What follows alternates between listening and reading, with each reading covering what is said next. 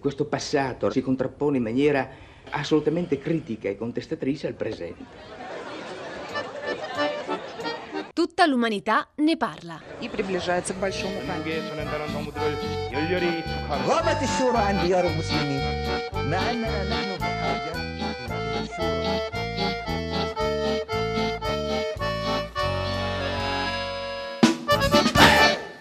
Buongiorno, buongiorno, un caro saluto da Edoardo Camurri. E da Pietro del Soldato, buongiorno Edo, rieccoci. Rieccoci a tutta l'umanità ne parla, il talk impossibile di Radio 3 dove, come diciamo sempre, i grandi del passato sono chiamati a intervenire sui gravi problemi di attualità.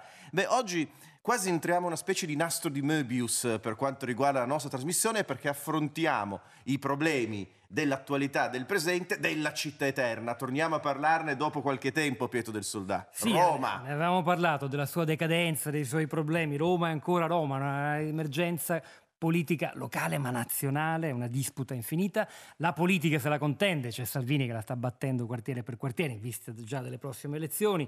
Le emergenze le conosciamo, le conoscono tutti ormai nel mondo. Rifiuti, le buche sulle strade, i trasporti, Ma la c'è anche un'emergenza di criminalità. E c'è insomma, un'emergenza malavita che si è concretizzata nei giorni scorsi con il nuovo secondo incendio che ha colpito al cuore la più indifesa delle forme d'espressione, una libreria nel quartiere di Centocelle, la, La pecora, Pecora elettrica. Ne abbiamo parlato anche noi a Radio 3 a Fanet in particolare. Perché sta accadendo tutto questo? Questo eterno ribollire della capitale. Eh, possiamo pensare alle ultime giunte, alla politica a partire da dagli anni di Alemanno, che certo hanno lasciato un segno indelebile nella memoria di molti romani, e poi gli anni brevi, ma intensi anche quelli, di Ignazio Marino, Ignazio Marino, e poi la giunta Raggi, che ora sembra davvero in caduta libera. Tra l'altro sono anche usciti dei sondaggi recentemente e la danno proprio... Non buoni, non buoni. Beh, ma insomma, quindi questi sono, sono i temi, beh, un breve percorso a volo d'uccello sull'eterna decadenza di Roma, che è quasi il rischio che poi diventi anche un racconto autoassolutorio, autoconsolatorio, cioè dinanzi a questa impossibilità di governare Roma e di poterla in qualche modo risollevare. Ma insomma, per fare il punto su questi temi eterni, noi abbiamo come sempre invitato degli ospiti. Beh, è tornato con noi beh, una leggenda del giornalismo, del costume, del cinema, della letteratura italiana, un uomo nato a Pescara, ma che insomma è uno di quelli che ha saputo raccontare magnificamente Roma, i romani, quella vita, l'ha raccontata poi insieme a Federico Fellini, in quel grande film che fu La dolce vita. Beh, signore e signori, è tornato con noi, a tutta l'umanità ne parla. Ennio Flaiano, buongiorno Flaiano, Bentrovati. Come Ce l'ha- sta? Ce l'ha un aforisma per noi? E avete parlato di Roma, dei disguidi di Roma, per cui bisogna partire per forza così. Roma, se non ci fosse, non andrebbe inventata.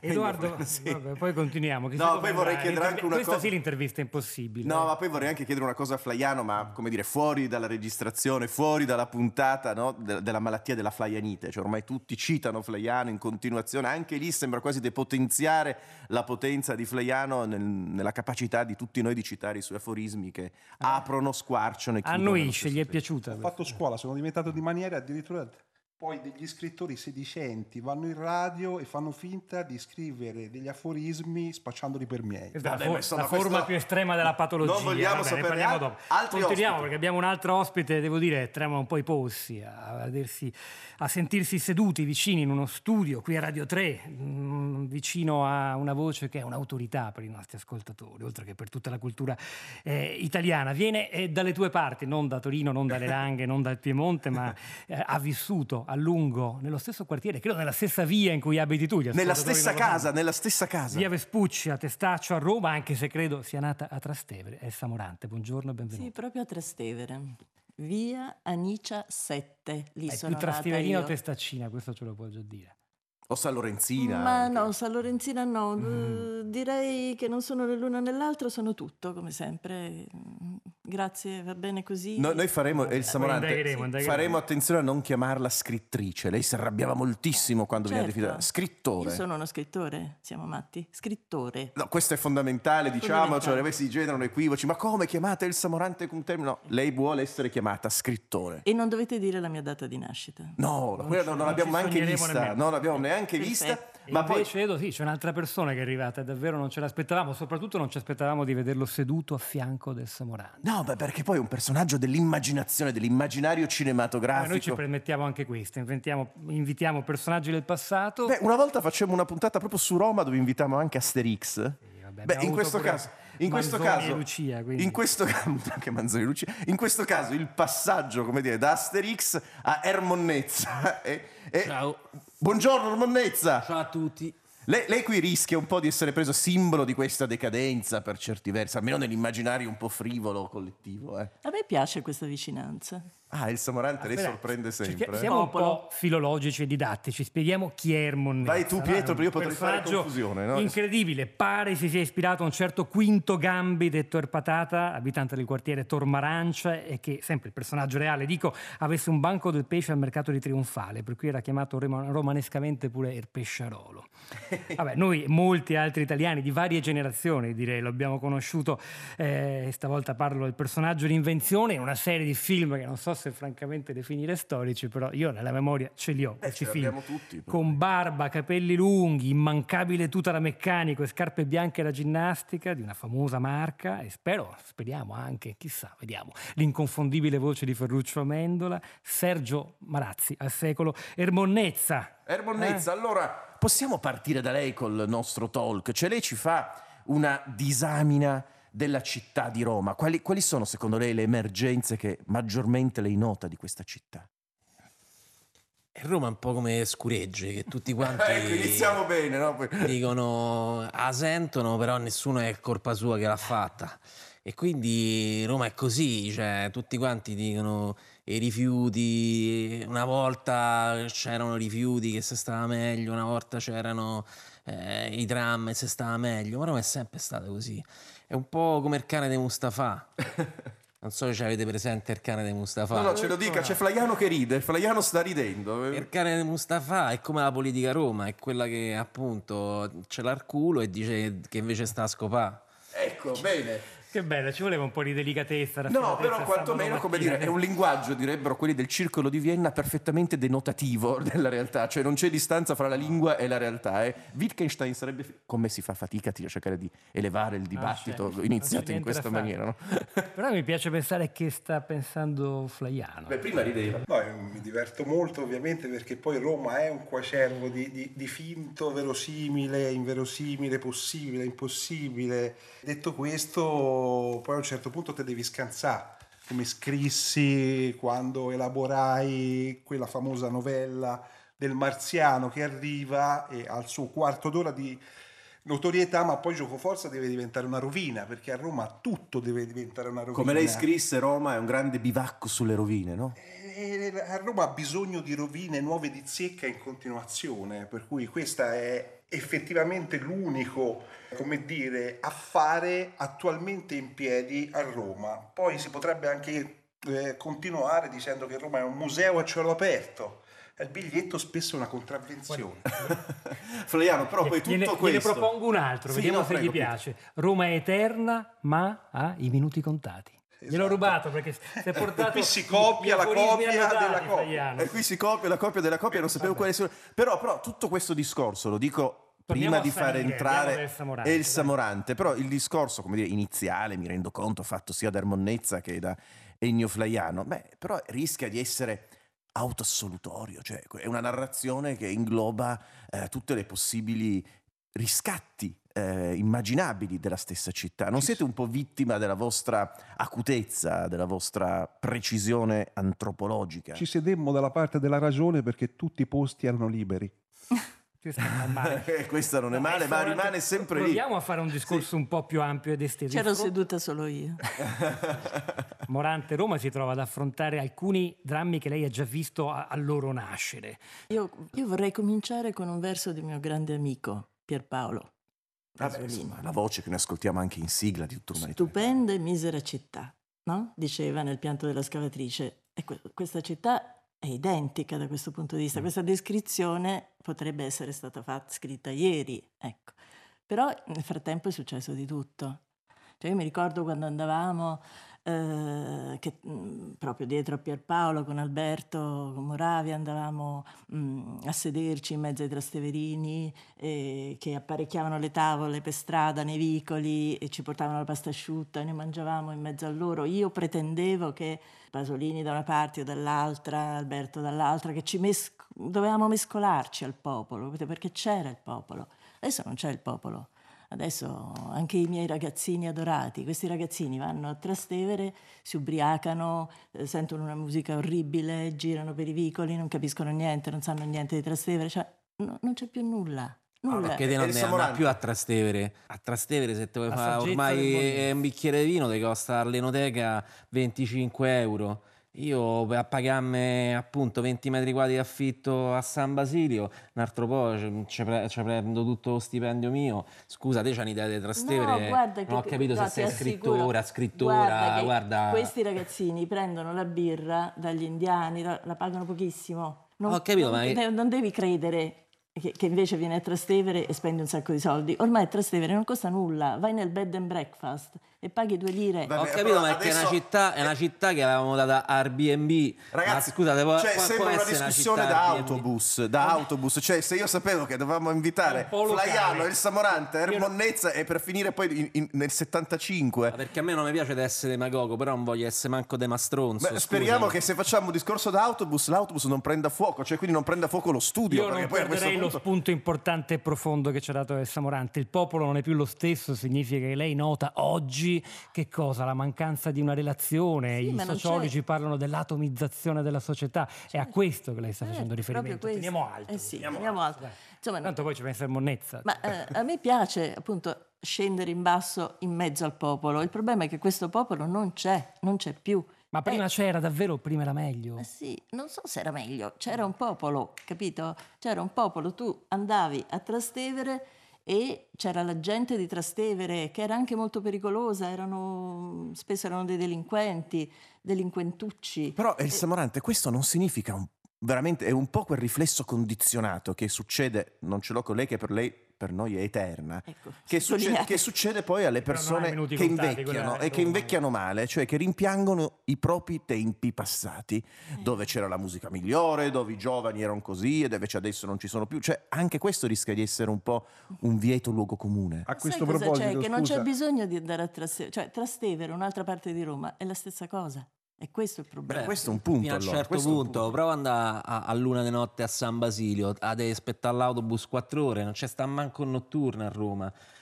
Noi a Roma... Trastevere non lo trovi l'autobus, credi? Ma comunque magari- Elsa ti Aspetti, ricordo... Monnezza, lasciamo parlare Flaiano. No, no, no, no, a questo proposito, cioè che è controproducente mitizzare il, il passato. E ti ricordi, Elsa, le serate che abbiamo fatto con, con, con eh, Pierpaolo, con, eh, con il tuo... De Feo, Sì, eh, ti ricordi Rosati, Piazza del Po? Che palle che ci faceva.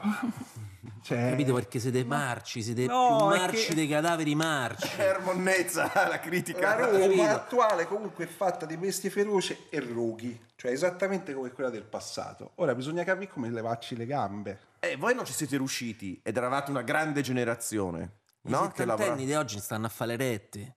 Hai presente le stanno a rette? fare? Le rette, cioè le rette che stanno appizzano per gli spaccini, eh, a casa loro un tocco di cocaina o un po' di eroina, perché la pensione non te basta, la pensione sociale te, te tiri su arte 300-400 euro con le rette. Siamo tutti molto interessati Sì, a però, però tutto questo, tutto Eh. questo capita, come dire, la- la- l'analisi che ricordava Pietro del Soldà dell'atomizzazione della società, eh, la crisi economica, come direbbero una volta le congiunture internazionali, avvengono e capitano in tutto il mondo. Perché a Roma prendono questa forma e Roma è eternamente condannata a non rinascere mai?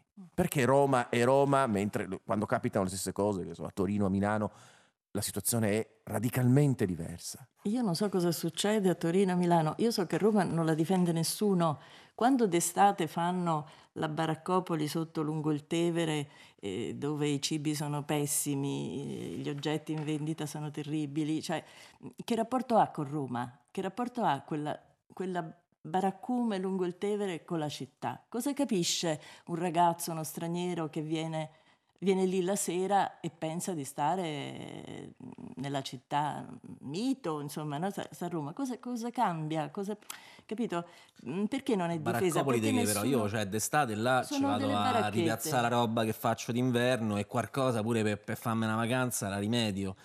Evidentemente appunto te ti piace il popolo, Ma scrittora. altrove. Ho capito, ma lì c'è sta gente che guadagno. Una sola, una- una- una sola ai turisti la posso dare. Dove vado a fare la sola ai turisti? A Torbella? Provaci a vedere un turista a Torbella. Manco il marziano de Flaiano ci arriva a Torbella.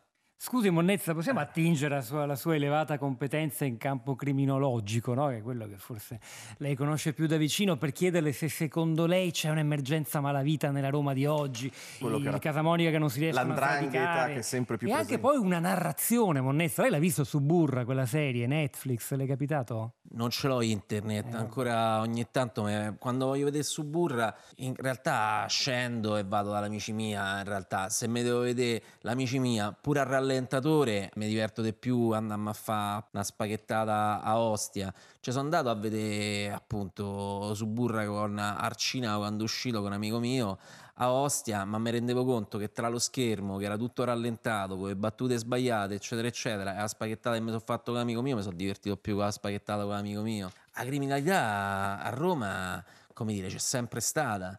E il problema adesso, sai che c'è? Che i palazzinari non possono speculare più perché non ci possono più costruire niente. E quindi hanno cominciato a speculare, a ristrutturare case, hanno ricominciato a speculare a inculare i turisti, hanno ricominciato a speculare cercando di spacciare invece de- dell'eroina come c'avevamo noi, adesso spacciano la droga sintetica, ti costa un, un decimo di quella che, che c'avevamo noi e alla fine la puoi trovare dove ti pare e ci puoi fare appunto una barca dei soldi che, che- è l'unica economia che in questo momento gira a Roma. A Roma l'economia che gira adesso sono i rifiuti e la droga. Sono le uniche due cose e qualcuno che ogni tanto fa due sordi con le rovine, come giustamente dicevano, ho capito il nome tuo scrittore. È il mio flaiano. Mio Flaiano. È incoraggiante lo Dottor scenario. Non ha la Monnezza. voce di Ferruccio Amendola, però... beh, Però non è, no, è è- convincente. no, Monnezza. Flaiano, Flaiano. No, Flaiano, è il suo azzardo, turno. azzardo- azzardo una visione meno, come dire, sociologica, meno, meno sanguigna, meno terrestre rispetto alla sventura di Roma.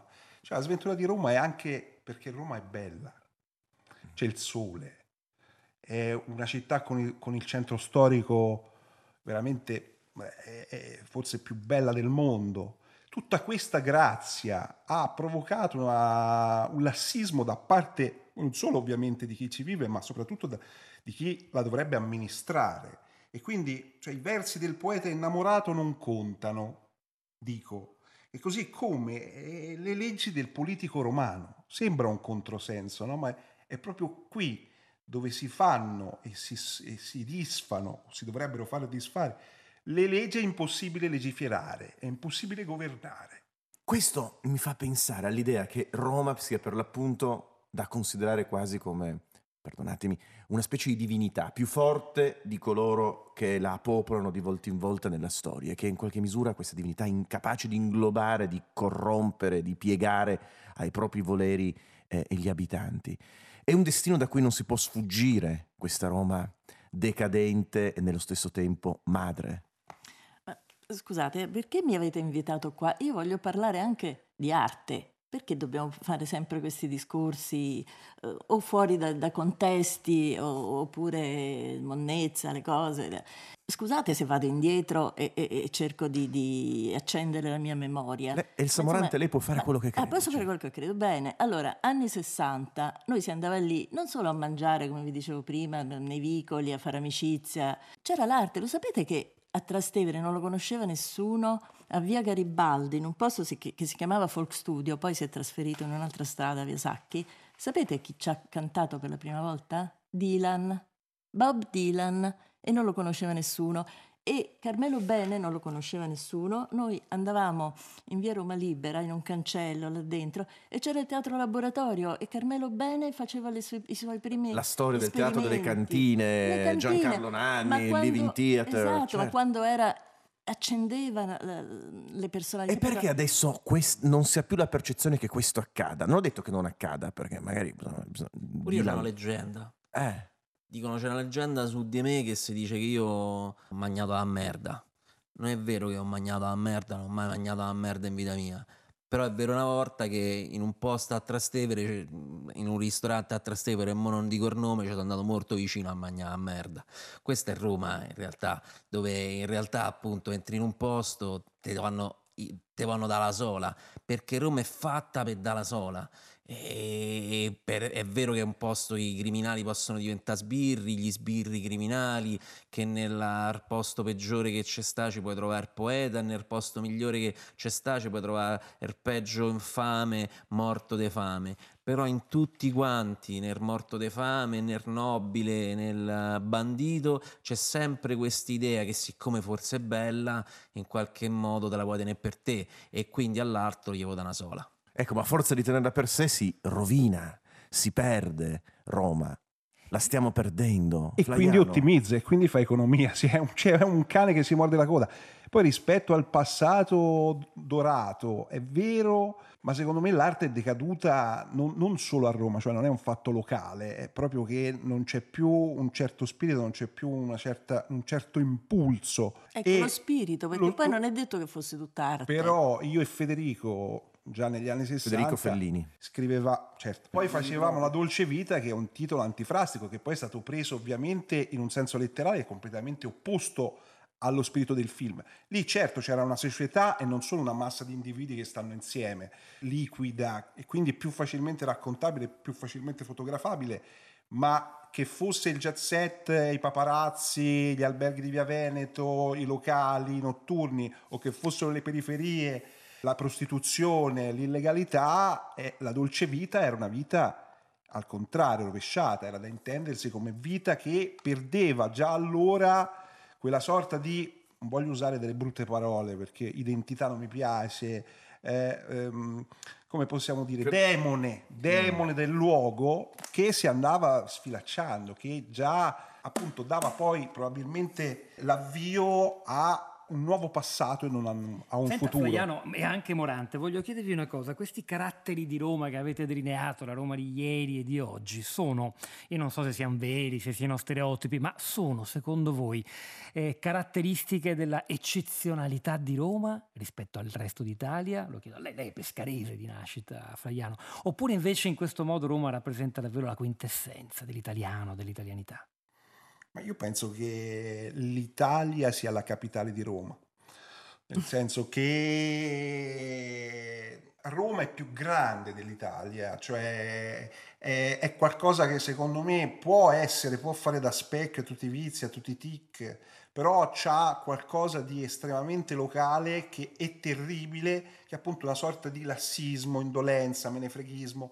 Roma per tutti i provinciali, poi come me, l'hanno raccontata meglio dei locali perché abbiamo comunque avuto il vantaggio dell'ignoranza, avuto il vantaggio di venire e esserne stupefatti. Però Roma, è, come dire, non capita mai per caso, è un colpo di sfortuna. Ecco, Roma come colpo di sfortuna. Ma posso Cosa serve? È il Samorante. Sì, ma può fare quello che vuole, ecco, Molorante, certo. L'eccezionalità di Roma, ma dove sta questa eccezionalità? Il problema dei tempi attuali è che l'eccezionalità è finita, come tante altre cose. Magari non è neanche un male, io non lo so, però l'eccezionalità non c'è più.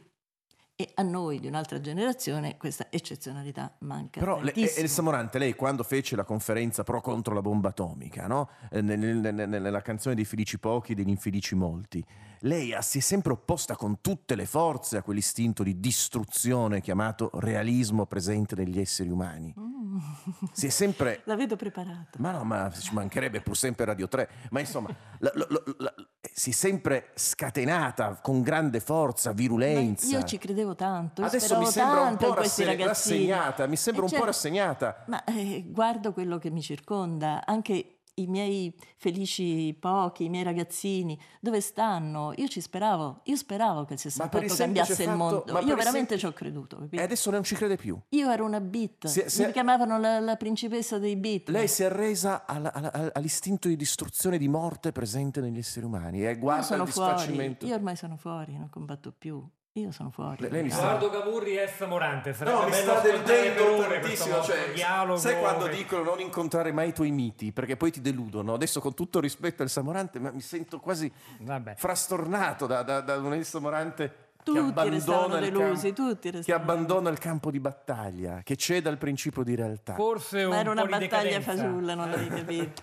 C'è un piano inclinato in questa trasmissione di oggi. Volevo solo essere amata. Eh, ma no, ma sì, certo, ma lei, io l'amo tantissimo, vivo anche vicino a lei dove ha vissuto per puro Fermatevi. No, Dobbiamo, vabbè. Edoardo, svelare prima che questa Alla puntata prossima puntata chiamiamo. Freud che ho bisogno di fare un po' di analisi. Dobbiamo svelare chi si nasconde, chi ha accettato la sfida di nascondersi dietro la voce di questi tre bizzarri personaggi che hanno raccontato Roma, bizzarri non tanto per la loro identità, ma per il ruolo che hanno voluto giocare con noi questa mattina. Allora, cominciamo? Beh, cominciamo.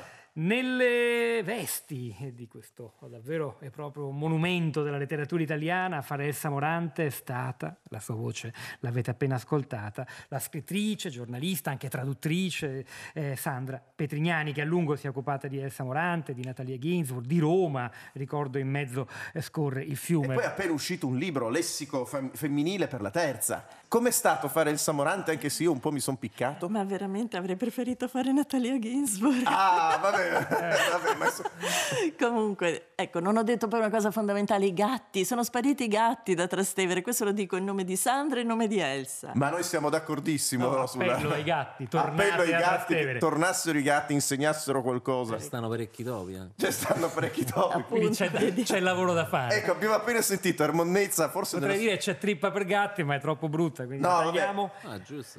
Abbiamo sentito Ermonnezza adesso nella sua ultima apparizione come Ermonnezza perché a interpretare questo personaggio del, del cinema italiano, beh, abbiamo avuto con noi uno scrittore, un insegnante, un intellettuale militante che fra l'altro sta facendo cose molto importanti per Roma in quelle che vengono chiamate le periferie, eccetera. Chiamiamoli quartieri. Chiamiamoli quartieri. Cristian Raimo, grazie Cristian. Grazie a voi, davvero. Com'è stato essere, mm, Liberatorio? essere così? Ermonnezza? sì, per me il Monnezza è uno dei personaggi più belli del Novecento italiano perché è un, è un vero lottatore di classe e riesce attraverso appunto la sua direttezza, la sua volgarità, il suo torpiloquio, la sua volgarità a essere appunto sempre contro tutte le altre forme di retoriche che in genere sono le retoriche del dominio, siccome il dominio spesso si manifesta in modo linguistico, Ermonnezza quella roba lì la, la distrugge con una battuta anche più secondo me appunto del più, forse il più grande aforista Ecco, e a eh, questo proposito, a portare in questo è. studio, nella forma forse più grave, la patologia detta flaianite, è, è stato con tanto di foglietti, con aforismi alla flaiano ricreati, lo scrittore... Alcuni forse falsi? alcuni falsi, credo Tutti? tutti, rigorosamente Tutti? falsi, quindi veri.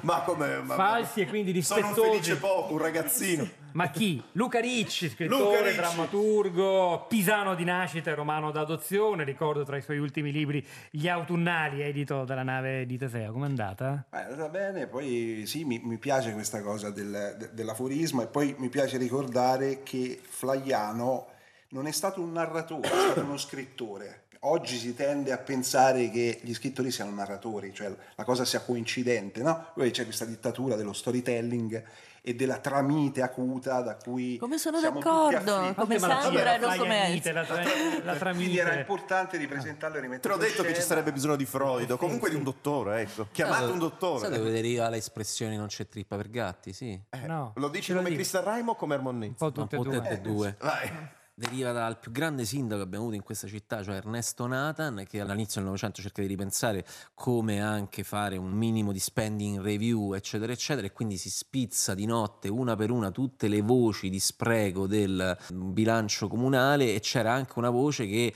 dava la trippa alle gattare del comune e lui prende e le toglie e toglie questa voce perché dice basta, non c'è trippa per gatti, bisogna... E eh, allora chiudiamo Eh, così. Più, i gatti, più trippa grazie, per tutti. Raimo, Tutta Mortezza. l'umanità ne parla. fi- torna, caro Edoardo. Grazie. Flaiano vuole dire... No, Luca Volevo, Ricci. volevo leggere l'unico aforisma vero di Flaiano nella puntata. Vivere a Roma è un modo di perdere la vita. Bellissimo, Ale, grazie. sabato prossimo. Sabato prossimo tutta l'umanità ne parla e molti gatti, miau. Tutta l'umanità ne parla. Di Edoardo Camurri e Michele De Mieri. Con Pietro del Soldà. Regia di Elisabetta Parisi.